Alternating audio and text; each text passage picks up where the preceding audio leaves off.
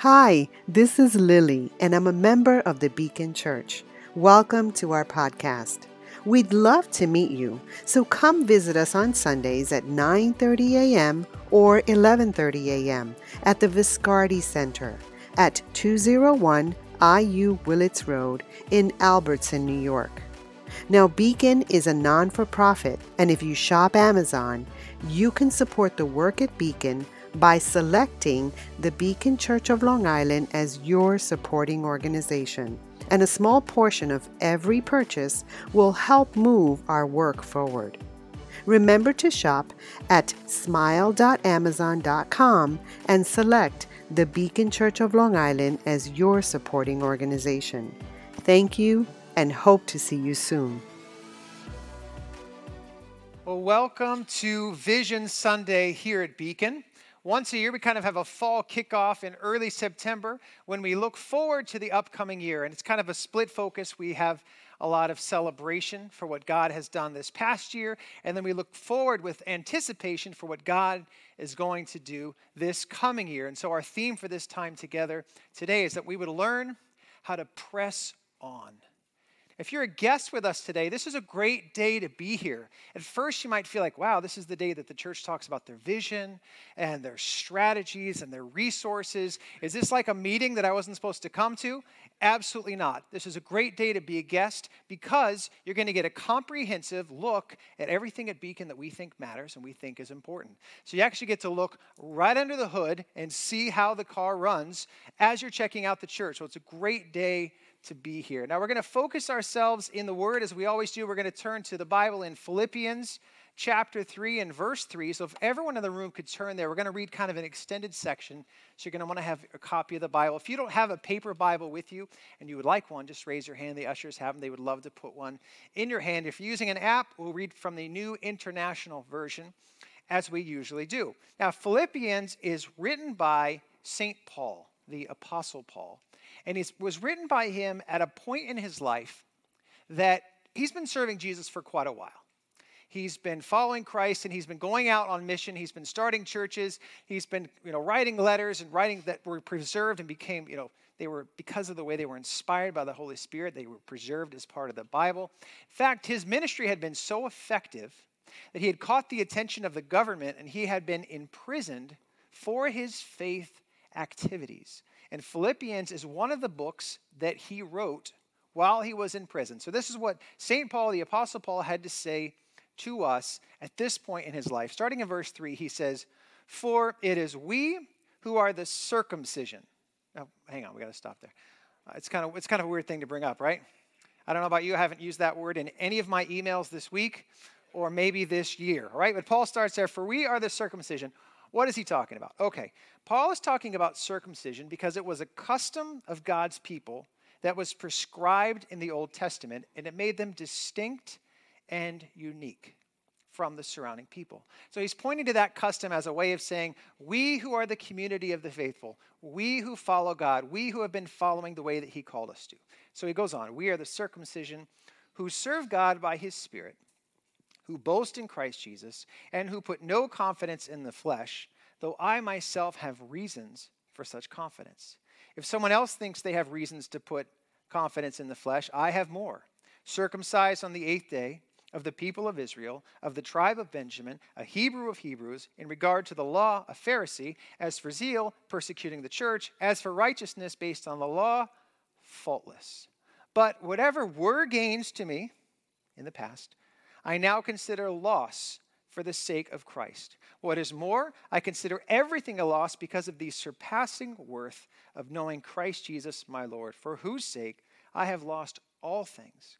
I consider them garbage, that I may gain Christ and be found in him, not having a righteousness of my own that comes from the law, but that which is through faith in Christ, the righteousness that comes from God on the basis of faith. I want to know Christ.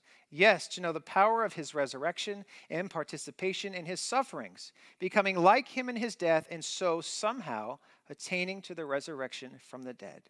Not that I have already obtained all this or have already arrived at my goal, but I press on to take hold of that for which Christ Jesus took hold of me.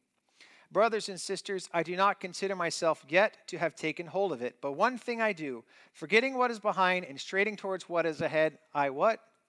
Press on toward the goal to win the prize for which God has called me heavenward in Jesus. All of us, then, who are mature, should take such a view of things. Very interesting passage. So, Paul starts out by listing seven things from his past that he could be really, really proud of. First of all, he mentioned number one, he was circumcised. It's just on his mind. I'm sorry, I can't help you. He mentioned it again. But what is he saying? He's saying, I'm, I came from a believing family. I was started off in the right direction. Two, he says, I was of the people of Israel. Paul's proud that he's Jewish, God's chosen people. Three, he says, I'm of the tribe of Benjamin. Israel historically was made up of 12 tribes, the 12 sons of Jacob kind of. There's a couple grandsons who get in there, but they're the 12 tribes of Israel. Benjamin's a pretty good tribe to be from. Benjamin and his people mostly stayed true to God. Also, kind of a fun quirk the first king of Israel came from the tribe of Benjamin, and his name was Saul. Okay? Well, St. Paul, his name also used to be Saul. So Saul the Benjamite was the first king of Israel. Also, Saul the Benjamite was St. Paul. So he's saying, uh, People of Benjamin, these are my people. He says, I'm a Hebrew of Hebrews. I think this is a comment on leadership, kind of like the idiom, a man's man, like the type of person that people look up to. And he says, I was a Pharisee. Now, it's a little weird for us with our historical vantage to hear him say he's proud to be a Pharisee, because we mostly know how Jesus spoke to them and how he called them into deeper levels of faith. But the Pharisees in their day represented the best of Israel. They were a conservative religious political party seeking to establish God's kingdom on earth. They believed in angels, miracles, and in the resurrection. They were also good patriots who loved their country. These conservative patriots might have even worn red hats that said, Make Israel great again. I'm not sure. But Paul was proud, saying, I'm a Pharisee. He says, As for zeal, I was persecuting the church. Again, it's foreign to us, but he's saying, I was so devout to God that I thought this new strand of Christianity that followed this guy Jesus was false, and I was personally trying to stamp it out. Then he says, As for righteousness based on the law, I was faultless. He's not saying he never sinned, he's saying he has fulfilled the requirements of the law necessary to be viewed as having his sins forgiven.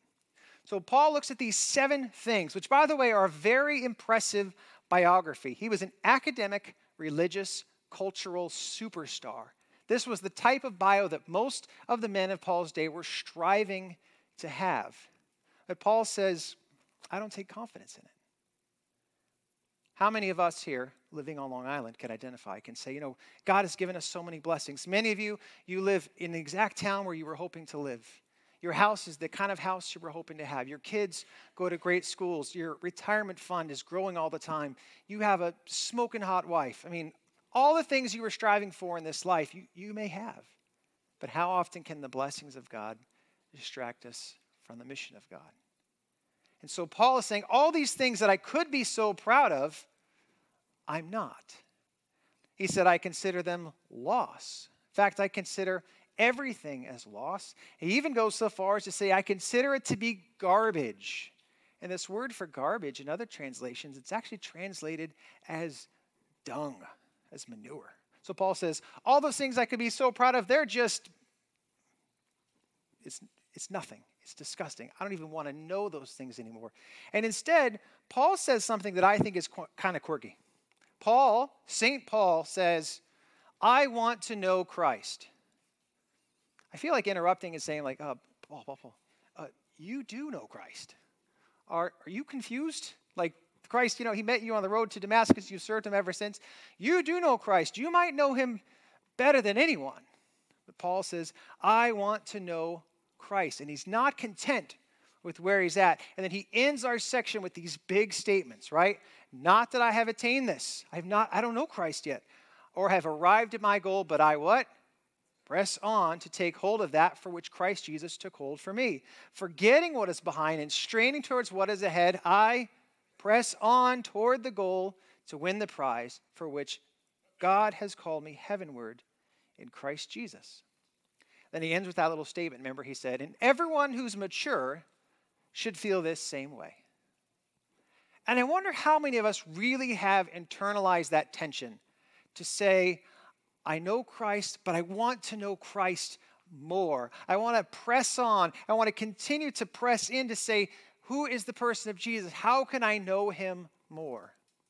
You would think that this would be pretty normative in communities of faith. That Christians would say, Yes, I always want to know Jesus more. I'm always striving to press on. I always want to go deeper. But sadly, this is not always the case. Some recent research from the Barna Group said that 38% of Christians are happy with where they're at in their faith. 36% say, I'm almost there. So, according to their research, this is from 2015, it's very recent. Three out of four Christians say, you know, I'm, I'm pretty much good where I'm at. And here on Vision Sunday, I would disagree. Not in a way of punishment or of criticism to say, you need to be going deeper, but in the way that Paul said, we should always press on. We should always strive to go deeper. We should always yearn to know Christ more, to be one of the strongest longings of our heart, to say, I want to be going deeper to know Jesus. So, how can a person truly know Jesus? Well, it's Vision Sunday. So, what is the vision of our church? Our vision as a church is to love God, love people, grow in Christ, serve the world. We like to write it as a circle, but we always start with love God and we end with serve the world. So say it with me nice and strong. We want to love God, love people, grow in Christ, serve the world. Now, this is not a group goal. This is not something we're hoping to all accomplish as a group. Because if you want to accomplish a big goal as a group, the first thing you do is divide it up, right? Say, all right, well, we need to accomplish this. So you guys, you're going to love God. You're going to love people. You're going to grow in Christ. And sound team, you're going to serve the world. Now we've got it covered, right? We've accomplished our vision as a church. That is not what we mean. This is a personal individual vision for each of us. We're actually saying, I want Olivia to love God, love people, grow in Christ, and serve the world, right? I want Francisco to love God, love people, grow in Christ, serve the world, right? And Mario and Maria, we want each of us to be doing all of these things. Because when we are pursuing all four of these steps, then we are truly seeking to know Jesus. So, as we talk about this, I'll have to apologize because sometimes I'm going to call it our vision, sometimes I'll call it our mission, sometimes I will call it our discipleship pathway. I just called them steps. That's because for us, they're all the same. We don't have another vision statement, we don't have another mission statement, we don't have another strategy statement. It's only this. Okay, life is complicated enough. So, this is it. This is our vision for us as a church, as individuals. And so, to that end, as a church, we have one strategy for each of these parts of our vision. To learn to love God, we have one strategy, and that is these services here on Sundays. The point of this service is that we all will love God just a little bit more than when we got here. So that is why we sing. That is why we pray. That is why we study His Word. That is why we receive communion.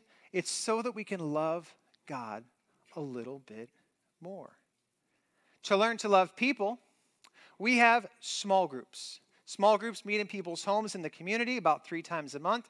We come together in small group, we eat together, we pray together, we talk about the things of God, usually centered around whatever we just talked about on Sunday.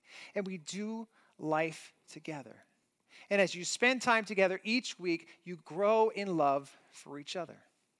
To grow in Christ, we have one strategy, two lanes, but one road to grow in Christ. And that's the classic Christian word discipleship, talking about growing in our faith.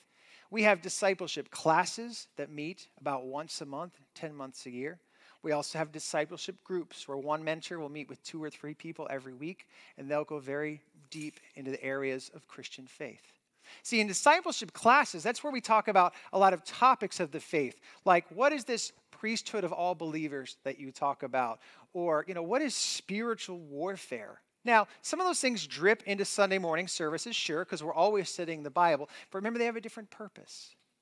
Because we're here on Sundays to learn how to love God, to be inspired by His presence, to be inspired by His Word. Then at a discipleship class, that's where we're really learning. It's a different type of engagement, different strategies, different approach.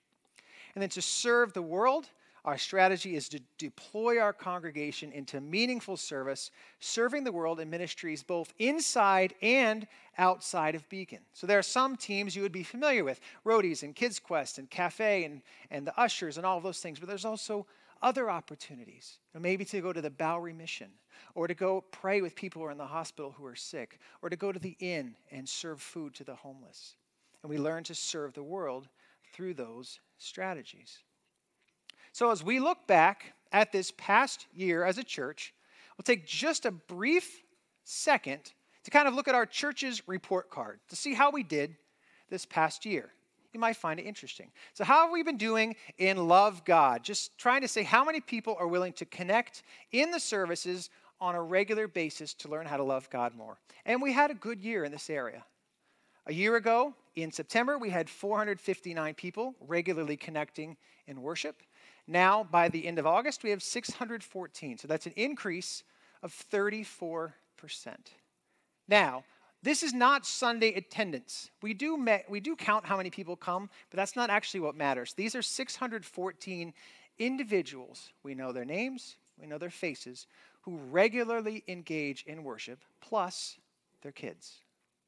So this is great. We've grown by 34% over the past year. That means there's a very good chance that a third of you, right here today, have never known Beacon anywhere but here at the Viscardi Center. So it's fair to point out this is the first year that we've been a portable church, and it has gone extremely well.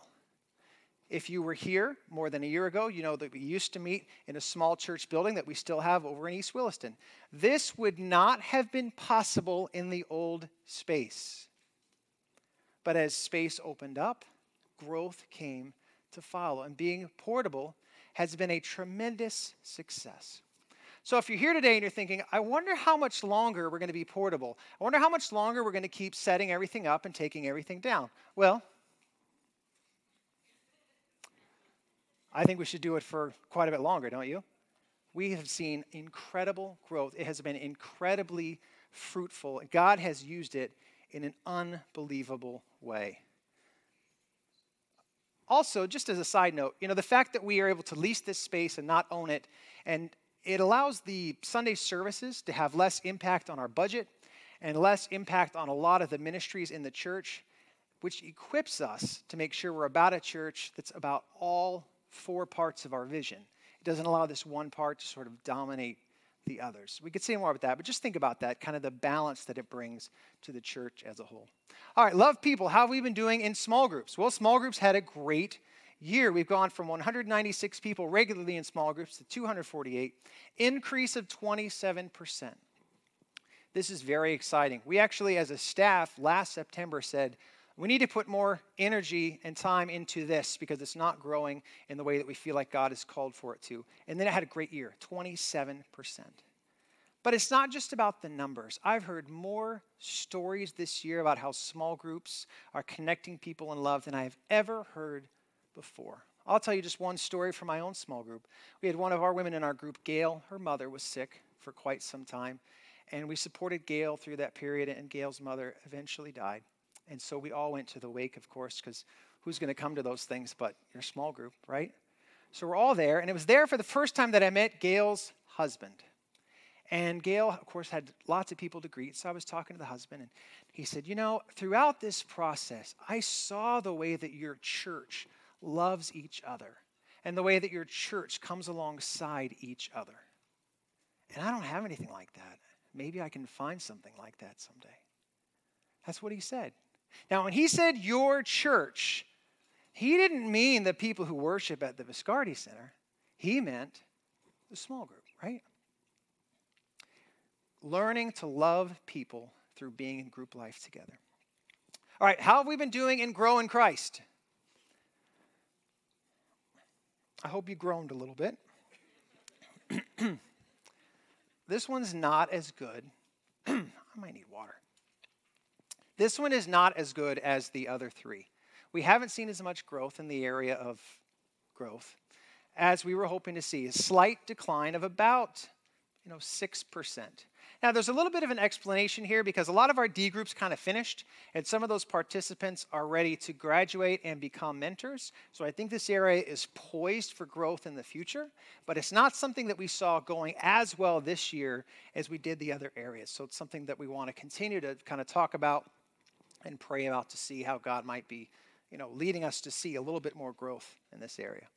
And how have we been doing in Serve the World? Serve the World had tremendous growth this year from 147 people regularly serving to 192. That's growth of 31%, which is great growth. However, you're always allowed to compare it. I don't know if you remember, we have 614 regularly worshiping, right? So there's still more room to grow. Now, why did Serve the World grow so much? Well, one of the reasons was the ability that we've had to go portable. Being a portable church allowed more people to engage in worship in meaningful ways through service than we ever had before. Whole new teams were created, like roadies, which needed whole new leaders to develop it. You are the best, even with your new beard. Thank you so much. I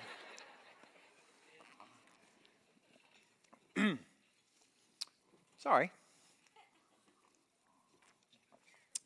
There's things blooming right now, right? September? Yeah. No?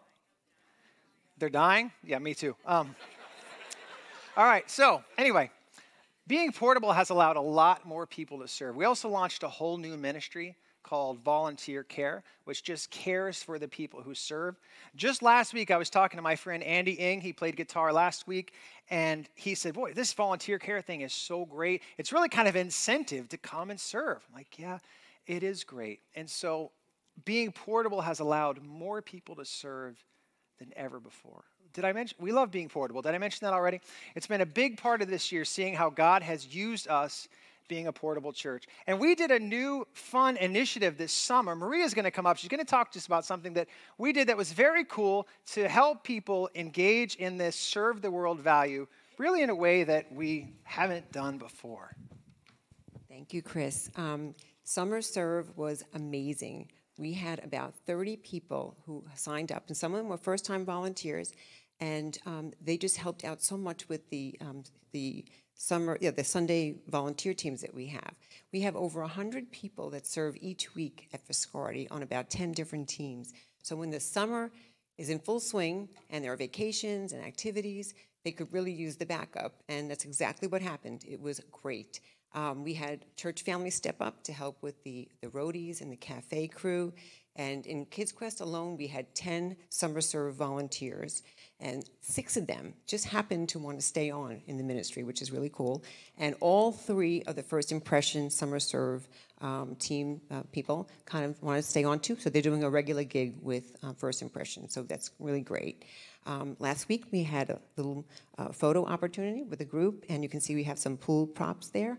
And everyone received uh, a little thank you with a gift card tucked in uh, because we really value your time and we appreciate your service um, here at Beacon. So if you're thinking of serving for the first time and you have a, even a little bit of time or very little time, we have a place for you here. And if you're serving already and you're looking to expand or, or deepen your servant uh, leadership role, we should definitely talk because there are some great opportunities available for you here too. And just a special little plug for the sound media team. They can really use um, some additional help this summer, this you know this season. And so, so if you're thinking about it, you can definitely you know check it out.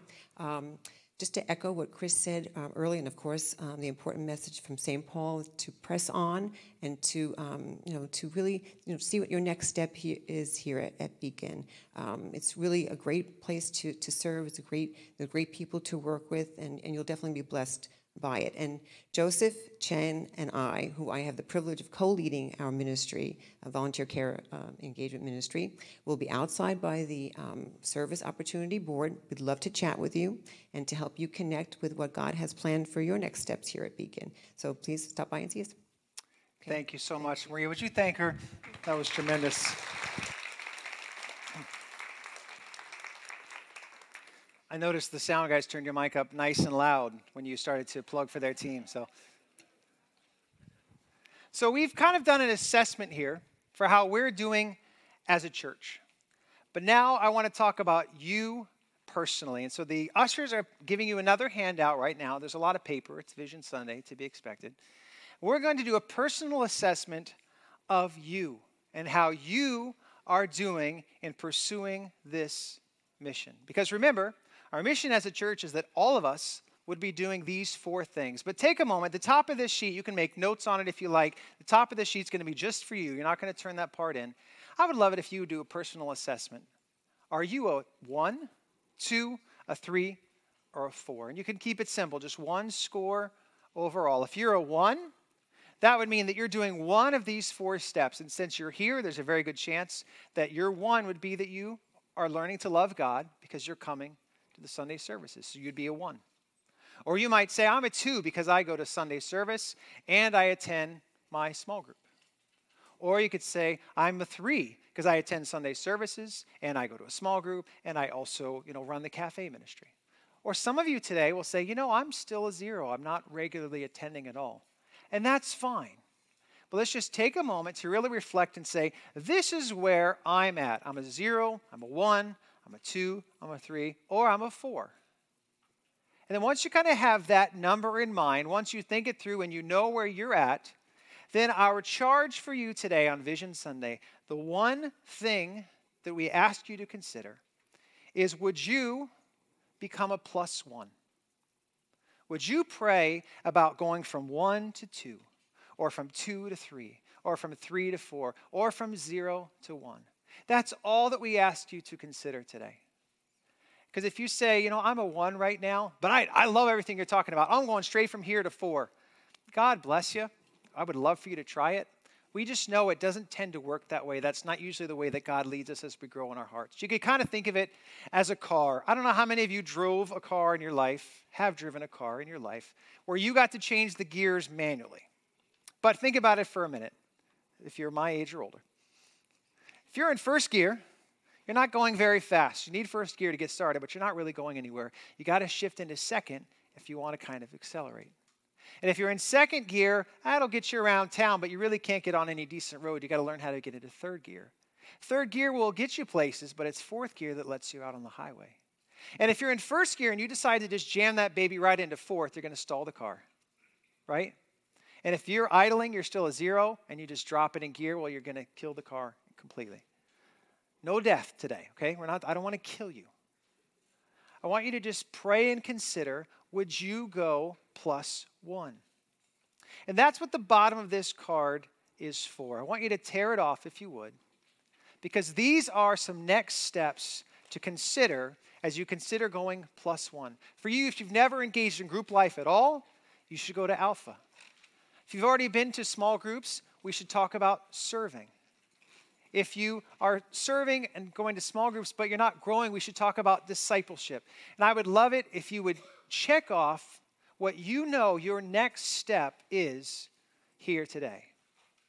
Now, on Vision Sunday, we not only talk about our vision as a whole, but we put special emphasis on our serve the world value. And this is why. If you engage in service, if you decide, I need to serve the world, and I know that know, almost 200 of you are, but that means 400 of you are not yet serving. If you decide to invest in service, you are reinvesting in the whole mission. Because think about it. If you decide to serve, but you serve in a love God ministry like Media Team, you're now equipping almost 700 people to come out and learn how to worship and love God on Sunday. You say, no, no, no, I, I want to invest in the love people value. I want to host a small group. I want to learn how to lead a small group. I, want to be a connect leader in small group. Now you're helping almost 200 people learn how to love people. Or you can say, I want to, I want to invest in growing Christ. I want to be a D group leader. I want to help you when you're preparing the discipleship classes.